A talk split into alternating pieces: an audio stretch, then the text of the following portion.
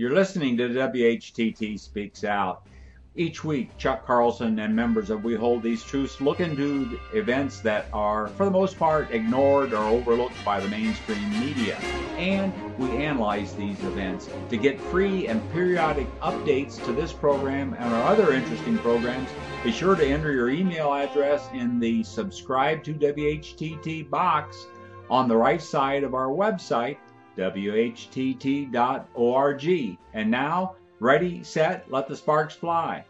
As we again face a climate of pending war, and the latest event on this Tuesday night was that our government was involved in dropping 40 tons of bombs on a remote island off the coast of Iraq. Not Iran, but Iraq. This war act is still another of those movements we're seeing that are not being resisted properly by any groups that we know of. Now, in our one of our previous broadcasts, we talked about the three-sided pyramid for war and what those three sides were. And it's this writer's view that there are only three faces but there are a lot of participants that climb on all of these. So you can kind of picture three faces of the pyramid pointing toward war with, with other groups hanging on all the sides. We do this for the sake of making it visual uh, to imagine who really is causing and running our wars. And of course, we're excluding from this the politicians that pull the triggers because they are the ones who are motivated by others who actually stimulate and create the causes of the wars and the propaganda that supports them. In our previous story, we listed these three sides of war as the arms makers, that is, the people that profit directly from war and know they profit directly from war without any question or doubt. The Boeing Company, the General Dynamics Company, and thousands of contractors make up one side, but only one side of this warring pyramid. They're the sides that are already always ready for war. It can't come too soon for them, and it can't last too long. Doesn't mean they're evil and that our friends don't work for their companies. It just means they have a motivation, a financial motivation for, for the thing we call war. Then there is the financial side of this. This is the side that is very deliberate and very conniving. It's faced on our country by the Federal Reserve System that we know of, that it's, as we've talked about many times, it's a private system. And it's created by others who are essentially running our Federal Reserve Board or our central bank and the central banks of the other countries that participate with us such as the European Central Bank and the Bank of England. So we have two sides of this unlikely pyramid. And then the third side uh, is the side that essentially creates and supports the hatred that causes the war to go on. Without this side, we, we wouldn't have wars because the political factions simply wouldn't settle for them. So we have a created hatred or a motive for the wars that is imagined and hatched up and sold to us.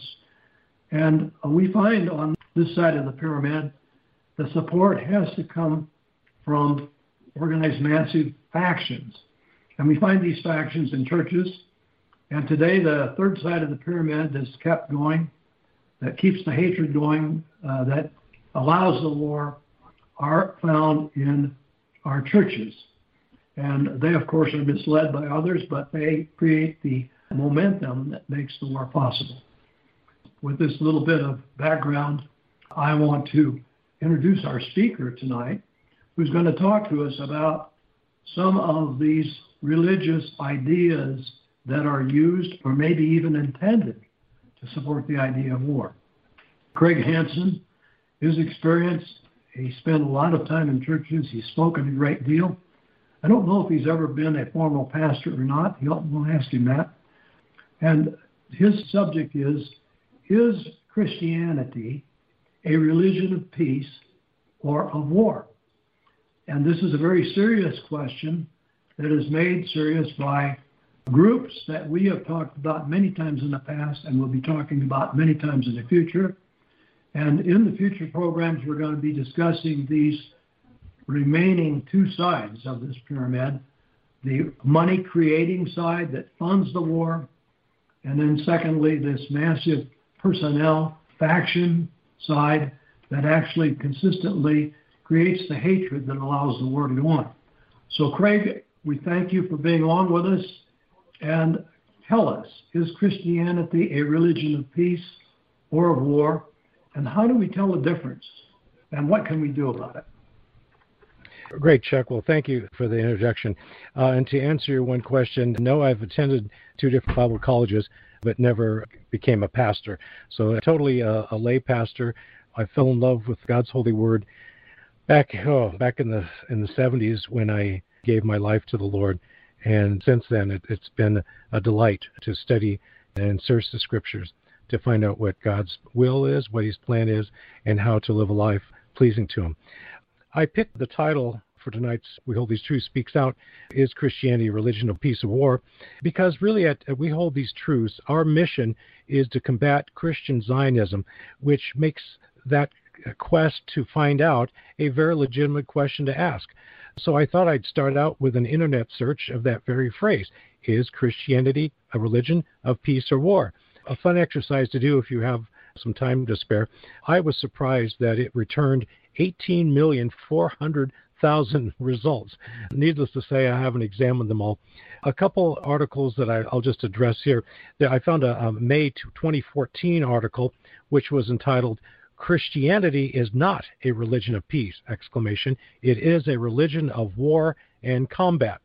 One from November 2015 was entitled Paris Attacks Why Islam and Christianity are twin religions of war and peace.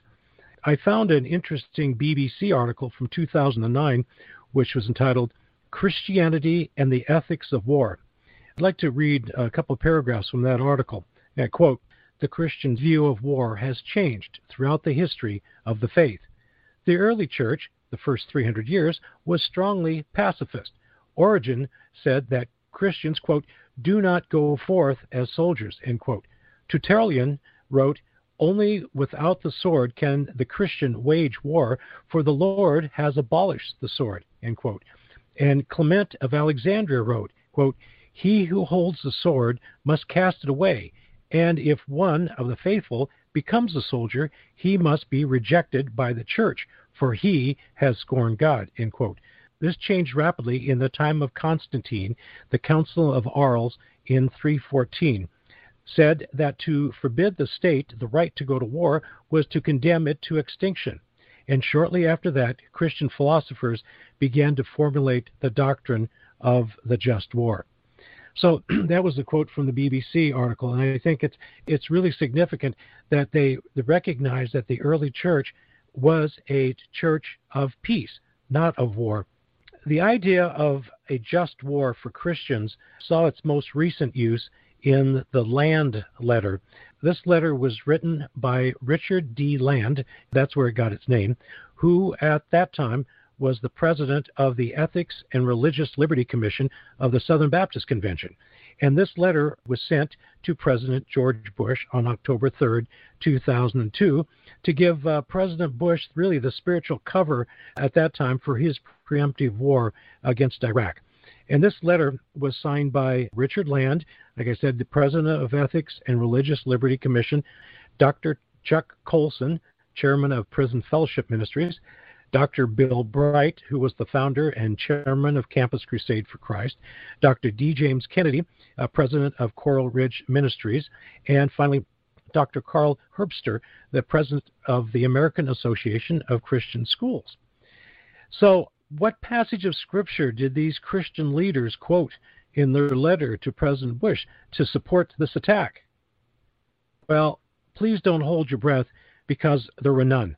No scriptures in this letter at all. Instead, we find in this letter, quote, specifically, we believe that your stated policies concerning Saddam Hussein and his headlong pursuit and development of biochemical and nuclear weapons of mass destruction are prudent and fall well within the time honored criteria of just war theory as developed by Christian theologians in the late 4th and early 5th centuries AD. That's quoted from the land letter that was signed by these Christian leaders. notice that they don't appeal to the teachings of Jesus, the apostles, the ante Nicene church fathers. The Council of Nicaea occurred in uh, 325 AD, and actually that was authorized or put together by the Roman Emperor Constantine I at that time. And it's really interesting that we see this a lot in the, the whole Christian Zionist that you can't grab verses from the New Testament and say this is a just war. This is this is war. We're supposed to go do this. It is not there. And I find it so interesting that in the land letter they couldn't they couldn't even quote any scripture because there isn't any. And this is where I'd like to uh, make my shout out to uh, Pastor Greg Boyd's excellent sermon series. And it was from April and May of 2004, and it was entitled The Cross and the Sword. You can just go to WH Church, that's woodlandhillchurch.org, and you can search for that. Pastor Boyd goes into great detail on how the message of the Prince of Peace got subverted by the taste of political power under Constantine, and most of the church today hasn't got off of that diet at all. And they, they still like this whole idea of political power and the, the war machine that's unleashed by that. So now, as followers of Jesus, let's see what the uh, New Testament has to say about peace and war. Again, doing a little search, I fired up my Strong's Concordance and found that peace occurs 96 times and war occurs 18 times in the New Testament. And one passage that I found uh, quoted many times to justify Christian violence was from Matthew 10:34, in which Jesus says, quote, "Do not think I have come to bring peace on the earth. I have not come to bring peace, but a sword." Well, that settles it, right? I mean, as followers of Jesus, we can wield the sword if the cause is right, huh? I mean, isn't that what that verse says? Well, uh, not so fast. As I've always heard, any text without the context is a pretext. So let's look at that scripture. What was Jesus saying there when he said, I didn't come to bring peace, but a sword? Let's let him finish the thought, which is in Matthew 10:35 and following. For I have come to set a man against his father, and a daughter against her mother, and a daughter in law against her mother in law, and a person's enemies will be those of his own household. Whosoever loves father or mother more than me is not worthy of me, and whoever loves son or daughter more than me is not worthy of me, and whoever does not take his cross and follow me is not worthy of me. Whoever finds his life will lose it, and whoever loses his life for my sake will find it. So, just as a sword separates parts from the body as it's being wielded, so too with the teachings of Jesus separates close personal relationships. I think we all know of people who have been ostracized by friends or family members after they've surrendered their life to Jesus Christ and truly have become his disciple. This is the removal of peace that Jesus is talking about. It's the rejection of the notion of peace at any price or go along to get along mentality, not wanting to ruffle any feathers, not wanting to make people uncomfortable in their sin, and so on. Well, that's not the way of Jesus. Jesus taught us what the way of peace is. The only problem is we don't like it and we want to have another option that is more acceptable to our flesh as the Bible describes our sinful nature. Verses like Matthew 5 9, Blessed are the peacemakers, for they shall be called the sons of God. And Matthew 5 38, You have heard it said, an eye for an eye and tooth for a tooth. But I say to you, do not resist the one who is evil. But if anyone slaps you on the right cheek, turn to him the other also. And if anyone would sue you and take your tunic, let him have your cloak as well. And if anyone forces you to go one mile, go with him two miles. Give to the one who begs from you, and do not refuse the one who would borrow from you. Matthew 5:43 And you have heard it said, you shall love your neighbor and hate your enemy. But I say unto you, you shall love your enemy. And Matthew 6:14, there's no place for vengeance or retaliation uh, under Jesus' teachings. For he says, For if you forgive others their trespasses, your heavenly Father will also forgive you. And the corollary is if you don't forgive, neither will your trespasses be forgiven. Matthew 6, he talks about where your treasure is. Do not lay up for yourself treasures on earth where moth and rust destroy and where thieves break in and steal, but lay up for yourselves treasures in heaven where neither moth nor rust destroy and where thieves break in and steal. For where your treasure is, there will your heart be also. Matthew 7, Jesus talks about judging. Judge not, that you be not judged. For with the judgment that you pronounce, you will be judged, and with the measure you use, it will be measured to you. And of course, Jesus in this in Matthew seven, the golden rule, in which applies across every everything, even uh, other religions that are not Christian, they they understand this basic principle from Matthew seven. So whatever you wish that others would do to you, do also to them, for this is the law and the prophets. And then I'm I'm going to a couple um, from Romans, uh, Romans 12, 14. Paul says, "Bless those who persecute you." bless and curse not. And Romans 12, a little further down, if possible, so far as it depends on you, live peaceably with all. Beloved, never avenge yourselves, but leave it to the wrath of God. For it is written, Vengeance is mine, I will repay, says the Lord. To the contrary, if your enemy is hungry, feed him. If he is thirsty, give him something to drink. For by so doing, you will heap burning coals on his head. Do not be overcome by evil, but overcome evil with good. So, why, why bring up this topic today, and how does it relate to our mission to expose Christian Zionism? Well, as, as I showed above with the land letter, most Christians and almost all the evangelicals believe in the just war policy. And with the case of Christian Zionists, they take that just war ideology to a whole new level when they combine it with even more bad theology and create and support a war machine that is destroying lives and property in the Middle East under the guise of supporting God's chosen people. What about they obey the namesake of their religion instead and follow Jesus' teaching? Also, um, Scripture has a lot to say about the last days.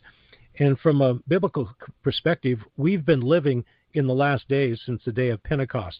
Paul, writing to Timothy in 2 Timothy 4, says, For the time will come when they, the so called church, will not endure sound doctrine, but wanting to have their ears tickled, they will accumulate for themselves teachers in accordance with their own desires, and will turn away their ears from the truth and will turn aside to myths.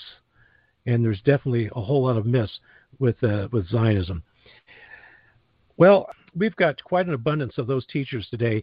And uh, just to name a few of the John Hagees of the world, we have people like Paula White, Pat Robertson, Jerry Falwell, Franklin Graham, Robert Jeffress, Kay Arthur, and most of those, if not all, are the graduates of Dallas Theological Seminary who have gone out into the world preaching their version of Christianity that just has a glimmer of Jesus in it.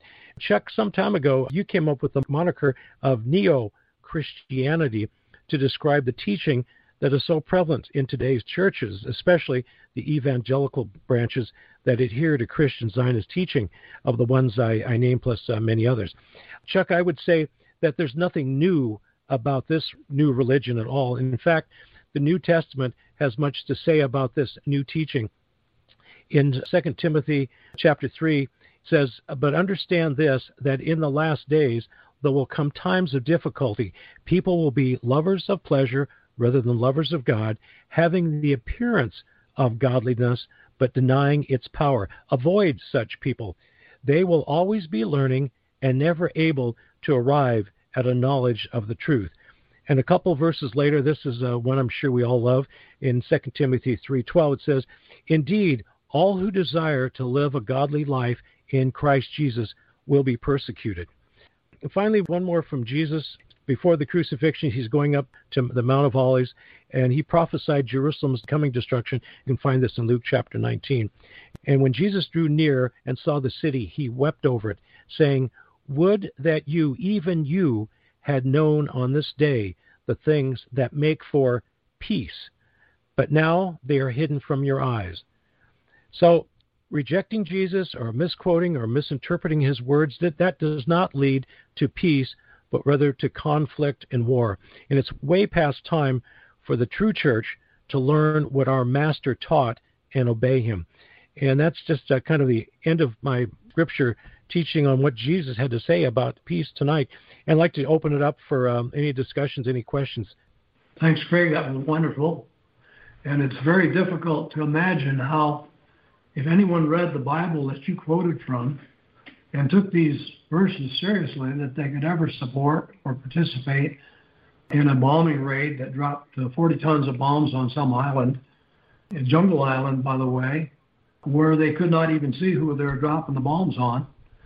Uh, no doubt killing people, and if, uh, if they didn't kill people, they were certainly trying, which is just as bad, isn't it? Right. In preparing for this, Chuck, I was thinking about just the Nuremberg trials. And when the Nazi soldiers were uh, questioned, they said, well, we were just following orders. We were just following orders. Well, that wasn't good enough. There was a demand for a higher moral conscience, if you will, than just following orders. But that, as you're talking about the bombers, whether it's in Vietnam with the napalm or wherever you're talking about in modern times, you're still responsible. When you pull that trigger or flip that switch, you're still responsible. We hold and believe that our churches are totally responsible for what is going on because they are the one side of the pyramid that holds it up. Without their massive support, which is powerfully political, of course, we found that of evangelicals that have these beliefs about Israel in the coming times, 85% voted for the current administration, which is pulling the trigger on these war actions that we're seeing. We say that this side of the pyramid that is the one that is our target and the one that we want to change and convince. And if we could accomplish that, along with millions of our friends who see it our way, we really believe that it would be very difficult for politicians or or the money printing machine that prints the money or even the military industrial complex that makes the weapons and profits so richly from their use, we see it as very difficult for them to keep their base together. If our Christian brothers and sisters that make up this massive voting blocks that are being taken advantage of would simply demand no war. So your statement here today is superb, and we hope it's heard by a lot of people. Craig, yes, this is Tom. I'd like to make a comment about Pastor Greg Boyd's series, The Cross and the Sword. I happen to have a friend that has been attending Greg Boyd's church since 2002, and a recent conversation with my friend, he told me the rest of the story. Actually, at the time that this series was delivered, there were about 5,000 members of Woodland Hills. Craig Boyd is a senior pastor there. And the interesting thing about this series was that as a result of this, about 1,000, so about 20% of the congregation actually left. And so this reinforces this notion of Christianity to these people being a war based type of religion. And there were five points that he made. I'm going to quote him in one of the notes here. God's warning is that we allow our politics to be more important to us than our daily obedience to God. Many disastrous consequences happen. Some of those include one, it compromises our witness to God because we are associated with our cause or idol more than Christ. Two, we begin to believe that the pseudo Christian veneer that our culture has is true Christianity and forget that our citizenship and loyalties lie with a kingdom that is not of this world. Three, we begin to trust power over like the world does rather than power under which Christ models. In other words, the state is the power over. Four, we know we are in danger of this when we put our hopes in passing laws or electing a certain candidate rather than keeping all our hope in Christ. And I would point, we'll have a link to a very interesting interview conducted by CNN with Greg Boyd. And if you, I recommend the whole series.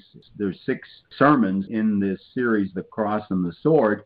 But if you want a synopsis, just listen to this seven minute interview with Greg Boyd. It's quite eye opening. Okay, any other questions this evening for Greg? What I talked about this evening was the, the whole peace side of the New Testament. Well, I also looked at those verses that had war mentioned in it. And, and frankly, a lot of them come out of Revelation with Satan warring against the church, uh, the saints and the angels, and so a lot of war in that. But what I wanted to look at is how did Jesus and Paul and other writers look at military service? And what was the emphasis that? I read that one quote, I think it was from Tertullian or whatever, that basically said if you become a soldier, you basically walk away from God. That was that one perspective. But Jesus and Paul never, never said that. They never condemned military duty. In 2 Timothy, Paul uses the analogy of a soldier.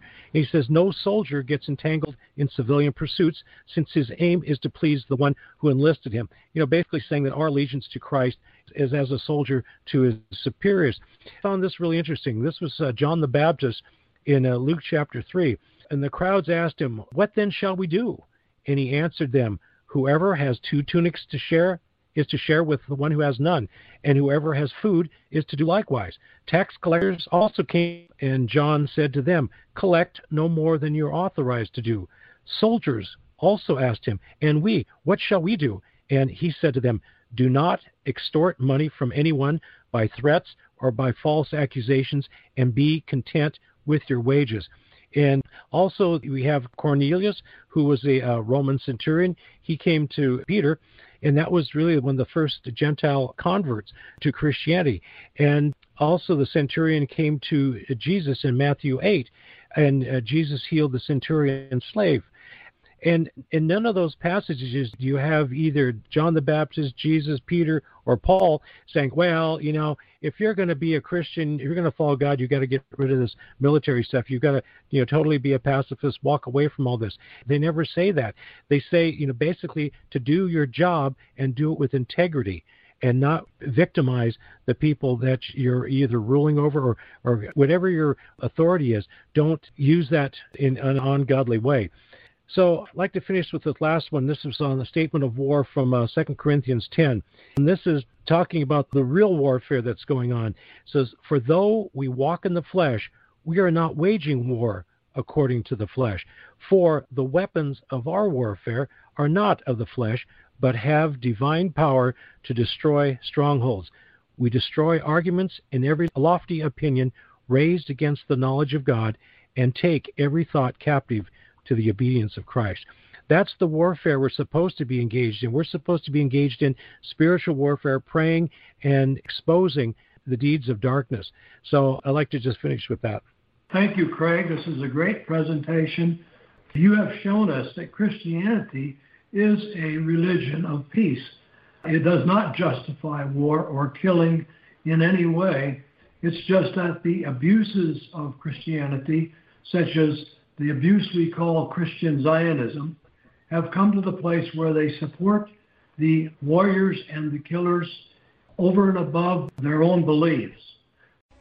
Thanks for listening. If you like this program, please let your friends know about it and our other thought provoking podcast. And be sure to visit our website, whtt.org, for a wealth of information on Christian Zionism and other critical issues that we face. Also, at WHTT.org, you can watch for free our award winning documentary film, Christian Zionism The Tragedy and the Turning, Part 1.